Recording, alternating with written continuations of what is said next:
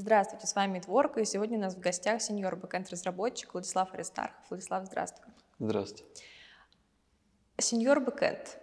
Как это понимать, да, что это многие слышат эти красивые сочетания, но не понимают, люди далекие от программирования. Сеньор — это твой уровень знания, то есть есть там три основных, ну, побольше на самом деле, но три, вот то, что на слуху, это джуниор, самое начальное, то есть только-только человек вошел в индустрию, начинает что-то писать, только пытается. Middle — это уже человечек, которому можно дать задание и не проверять, сделать он или не сделать, он его, скорее всего, сделает, но за большой период времени. Senior — это когда ты сколько-то лет уже проработал в индустрии, ну, обычно там от четырёх, от пяти, и ты понимаешь, что нужно бизнесу, ты понимаешь, как решать задачи и, в принципе, что от тебя требуется. И уже можешь сам взять и там кусок у бизнеса взять и проработать его, соответственно. Это вот по поводу сеньора. Бэкэнд — что такое? Бэкэнд — это у нас то, что происходит на сервере. Это как раз программная часть, которая обеспечивает всю работоспособность сайта, сервиса, чего бы то ни было. Игры, ну то есть банально умный дом, холодильники, роботы, все что угодно. Вот. Фронт — то, что мы видим, красота вся. Бэк — это то, что вот выполняет все действия угу. непосредственно. Так что вот он так и получился. Senior бэкэнд девелопер, ну девелопер-разработчик, соответственно. Сегодня, да, в эпоху цифровой вообще истории, когда никто не представляет себя и без интернета, и все компании без сайтов, а программисты — это очень востребованная такая история, да, и когда к вам пришло осознание, что вы хотите работать в этой индустрии, хотите стать разработчиком? Оно давно, ну, типа очень давно. Мы вот те, кто родились в девяностые, там, девяносто вторые, девяносто третьи, девяносто первые года, у нас появились компьютеры, первые там пеньки, четвертые еще в школе, и нужно было как-то оправдывать огромное количество времени, которое ты за ним проходишь.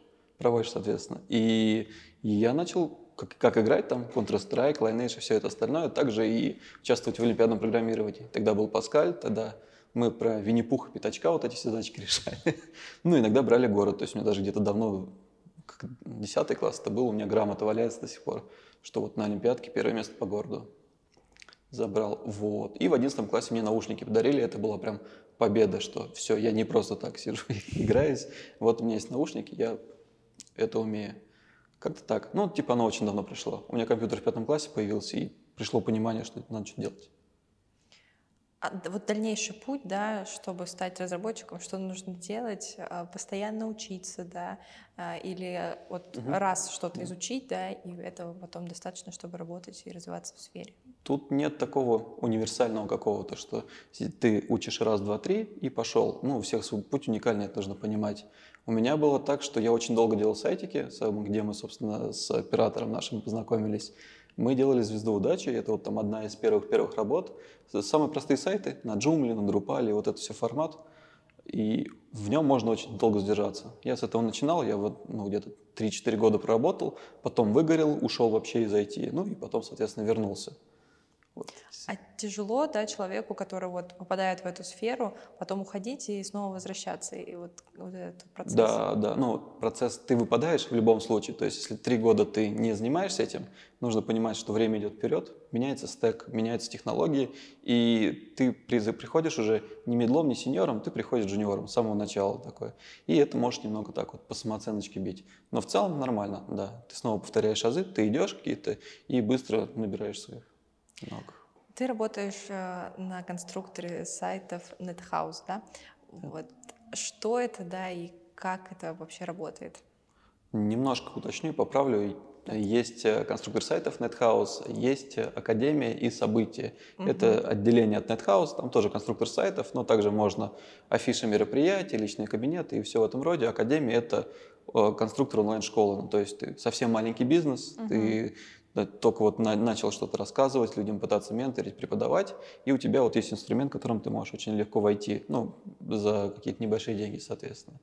Вот это про эту историю. Угу. А вообще конструкторы сайтов, да, угу. что вот они из себя представляют и что, что это такое? Да, понял, понял. А, собственно, конструкторы сайтов — это изначально та история, где за вас подумали немножко дизайнеры, программисты, когда люди собрали свои компетенции и уже переживали, и дали вам некоторые блоки, которые можно совместить с собой довольно безболезненно и недорого, и получить сайт за приемлемые деньги. Потому что не каждый бизнес, особенно малый бизнес, особенно ИПшники, самозанятые могут позволить себе штат программистов, дизайнеров, верстальщиков, и вот это все.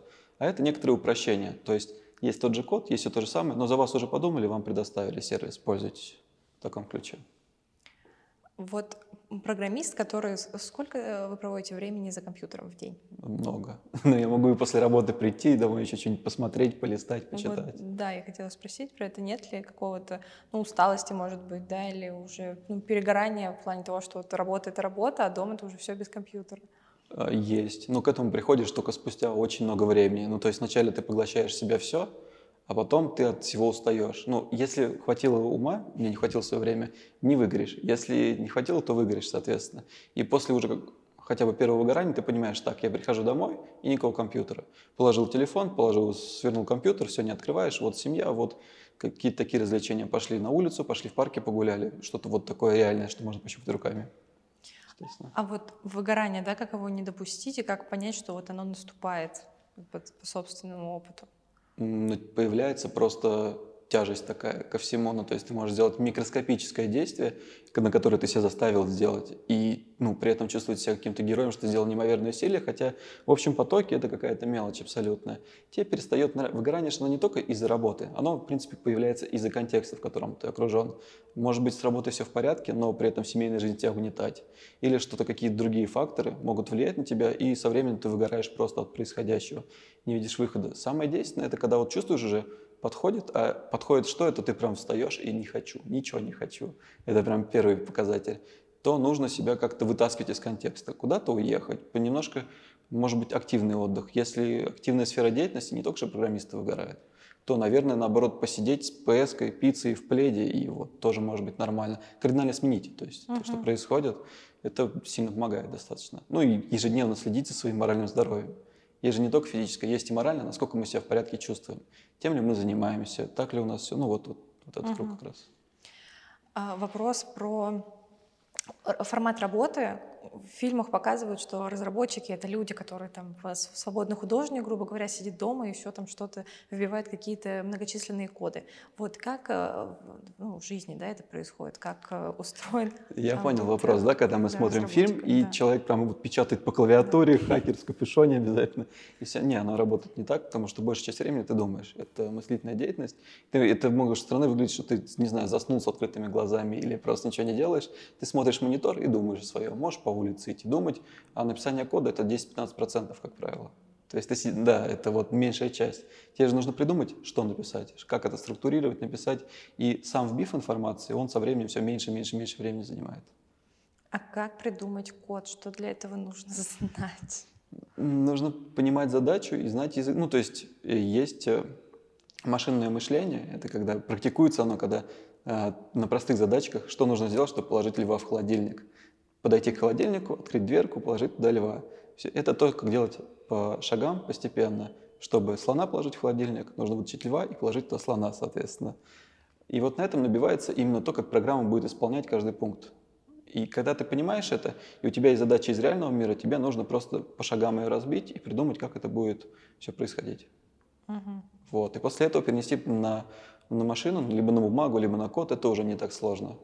Языки программирования, да, угу. что их несколько, какие-то более высокооплачиваемые, какие-то там более простые в понимании. Вот как вообще обстоит история с этим? Их много, языков программирования, это нужно понимать. Какие-то идут из далекого прошлого, там всякие Haskell, C плюс плюс, C оригинальный, Java, какие-то поновее идут. И очень сильно зависит от того, от хайпа, от того, что сейчас популярно. То есть, грубо говоря, появляется Python, он становится в трендах, и Python-разработчики очень сильно нужны. Почему он стал в трендах? Потому что универсальный. Можно делать игрушки, можно веб-сервисы, можно какую-нибудь... Муха здесь. Лето. Лето, опять-таки, да. Можно написать что-то примитивное, то есть какого-нибудь робота, даже спрограммировать на том же Python. Это удобно. Тебе не нужно десять людей, чтобы на разные функциональности и микросервисы распределять. Сейчас вот на хайпе JavaScript. Почему? Потому что вдруг стало, что удобно писать и бэкэнд, и фронтенд на одном и том же языке. Тебе можно иметь двух разработчиков, можно иметь одного разработчика, который понимает в JavaScript. Он будет и ту, и ту часть делать, соответственно. И это много, от этого зависит зарплаты напрямую. Но есть какие-то еще и другие моменты, например, как много специалистов и насколько большой спрос. То есть Java-программисты всегда неплохо получают, потому что спрос гигантский. Это люб, любые устройства, это какие-нибудь умные холодильники, печки, все-все-все, кроме компьютеров, тоже используют какие, какую-то начинку, там тоже есть программы, и это все вот Java-разработчики покрывают своими навыками. Вот, соответственно. Появляются новые языки, а как ну, сложно, или как сложно да, переключиться из одного языка на другой, или как вообще происходит вот это? Не сложно совершенно, то есть это от одного там, до трех месяцев, когда ты понимаешь концепцию, когда ты понимаешь, как решать инженерные задачи. То есть мы же все, по большому счету, не программисты, мы инженеры. Как это вот раньше было в советском понимании, инженер — человек, который решает техническую задачу, так оно сейчас и осталось. Мы, по сути, решаем техническую задачу, но каждый то, на чем умеет. То что, то, что знает, что учил, какой язык программирования. А освоить синтаксис другой или какие-то, ну вот, это как, не знаю, когда ты знаешь основу, выучить, например, ты знаешь русский язык, захотела выучить белорусский. И это же не так сложно, потому что очень много чего похожего. А потом украинский, соответственно. Ты понимаешь, как работают славянские языки, какие у них конструкции, какие у них предложения, и уже намного проще все это дело освоить. Примерно так. За что ты любишь свою работу? За, наверное, задачки и процесс, процесс маленьких побед. В целом, наверное, можно так подвести любую работу. Ты в любой работе что-то делаешь и побеждаешь, но здесь как будто бы они, они другие. Ну, то есть ты можешь сделать то, что многие люди не могут сделать, например. Особенно, когда у тебя есть какие-то а, другие люди, которые тоже работают над проблемами. И чем сложнее проблемка, тем больше удовольствия ты получаешь в процессе ее решения. Вот как так. Но это довольно интровертная работа. Она прикольная. В своей сути, ты можешь, в принципе, одеть наушники, никто тебя не трогает, ничего капюшон надеть, и сидеть, думать в своем маленьком мире. Ну, это прикольно. Мне вот этим нравится. А какие проблемы решает да, разработчик? Вот. Вообще самые разные. От того, что у пользователя на почту не приходит сообщение, ну, там что-то самое банальное, до того, что сервис не работает, и нужно, чтобы он вдруг поднялся, заработал. Соответственно, ну, совершенно разные. Какие, что бизнесу нужно, то разработчики в целом mm-hmm. и делают. Бизнесу нужно разработать новую, новую функциональность, интеграцию с каким-то, с контактом, с Фейсбуком, еще с кем-то. Разработчики это делают. Нужно что-то починить, что сломалось, разработчики чинят. Ну вот в таком формате. С тем, что нравится, разобрались. А что самое сложное да, в работе? Не выгореть, не перегореть. Да, это важно, не выгореть. Да, ну вот есть еще какие-то такие нюансы, да, которые, возможно, обывателю простому незаметны, да, но ага. разработчик знает, что это вот прям...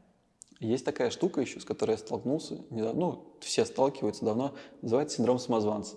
Это когда ты что-то делаешь, и у тебя очень долго не получается.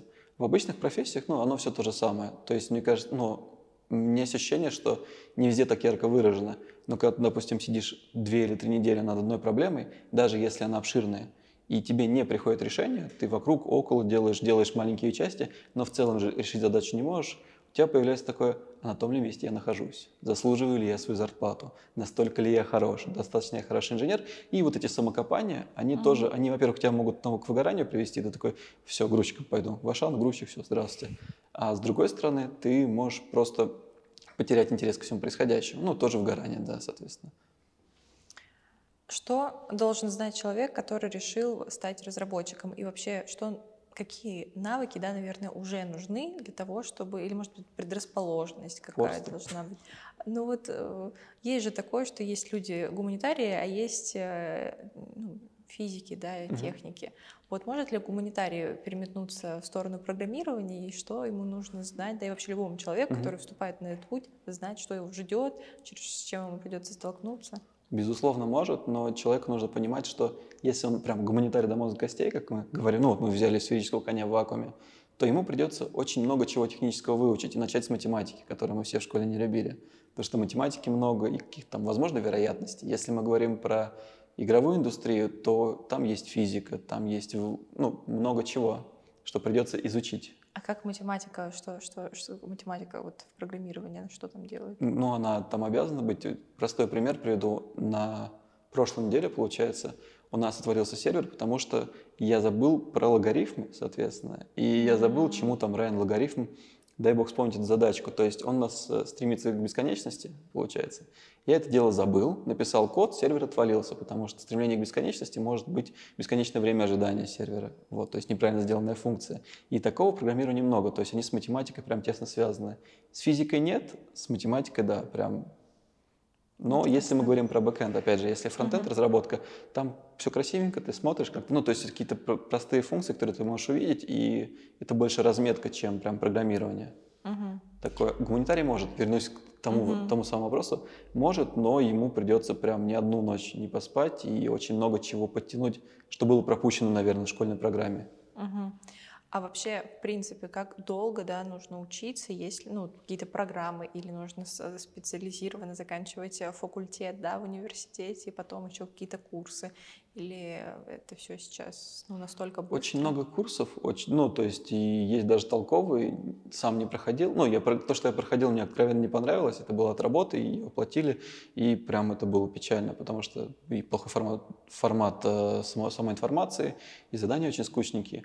Мне кажется, чтобы писать код научиться, нужно писать код. Неважно, как это плохо получается. Ну, то есть ты берешь и там с какого-то самого простого «Привет, мир», то есть «Hello World» ты написал, uh-huh. скопировал это, вставил, разобрался, как работает. Потом взял другой кусочек кода, скопировал, вставил, разобрался, как он работает. И вот так потихоньку, потихоньку, потихоньку. Какие-то. А где вот писать этот код? Это самый первый запрос в Гугле, который должен быть, собственно, uh-huh. где писать код. Ну, то есть подумать для себя, чем я хочу заниматься. Например, хочу программирование. Ага, круто. Следующий вопрос какой? Программирование же оно большое. Наверное, нужно чуть поуже сделать. То есть я хочу в веб пойти, хочу uh-huh. разработку игр, или я хочу вот там микроконтроллеры программировать какие-то. Может быть, роботов делать. С этим тоже определились. Есть еще, кстати, Big Data, тоже популярное направление, анализировать данные. Uh-huh. То есть не особо про программирование, но больше про анализ данных, то есть там тоже нужен статистический склад, склад ума, получается.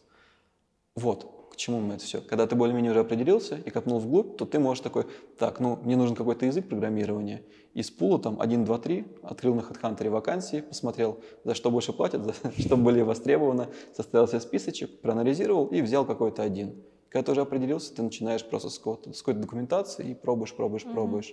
Можно курсы купить. Наверное, это срежет ваше время, но не факт, что это, ну, это как пальцем в небо, не факт, что пойдешь в интересный, мне кажется. А вот как выбрать, ну, есть какие-то критерии, чтобы было интересно?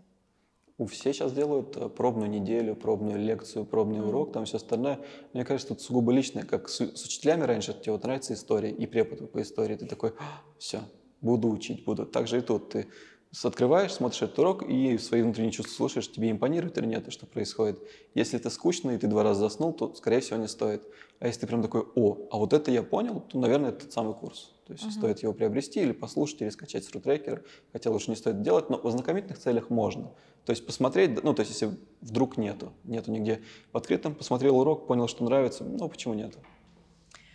Вот, вот этот мир, да, разработки, он большой.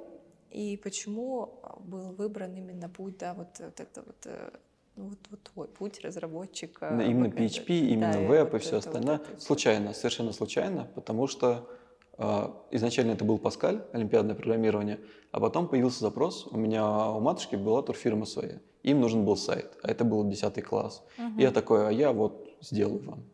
И я им сделал, собственно, с ним я и выиграл в одиннадцатом классе Олимпиаду, а потом у нее у подруги агентство по недвижимости было. Она говорит, а нам тоже сайт нужен. И это была моя самая-самая первая работа, потому что мне платили пять тысяч рублей в месяц, я такой был нереально гордый, типа я бабки зарабатываю.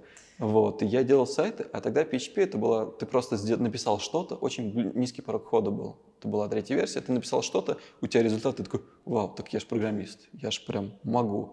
Ну и все, и вот оно как-то пошло с тех пор, mm-hmm. так и осталось. Вот сейчас работа в компании или работа дома? Что в приоритете? Да, я понял. У нас последний год, я недавно сменил работу, соответственно, мы работали на удаленке. А так получилось, что у меня еще есть семья, и очень сложно семье объяснить, что вот ты работаешь, все, как бы не трогать. Мне работа в офисе больше понравилась, ну, больше нравится в принципе, то, что ты на работе можешь работать, как бы это банально не звучало. А дома все-таки есть условности, мы не живем все в вакууме. Даже, если, мне кажется, если ты одинокий молодой человек, тебе там сколько-то лет, все равно у тебя будет соблазн в виде пойти пиво открыть среди рабочего дня. Поиграть. Поиграть, да, на компьютер что-то запустить. У тебя ютубчик есть, у тебя есть Netflix, там игры и все на свете. Ну, тут должна быть сильная, большая сила воли или самоорганизация, мне кажется. А на работе ты пришел, оно как бы все настраивает тебя на то, что ты работал, соответственно.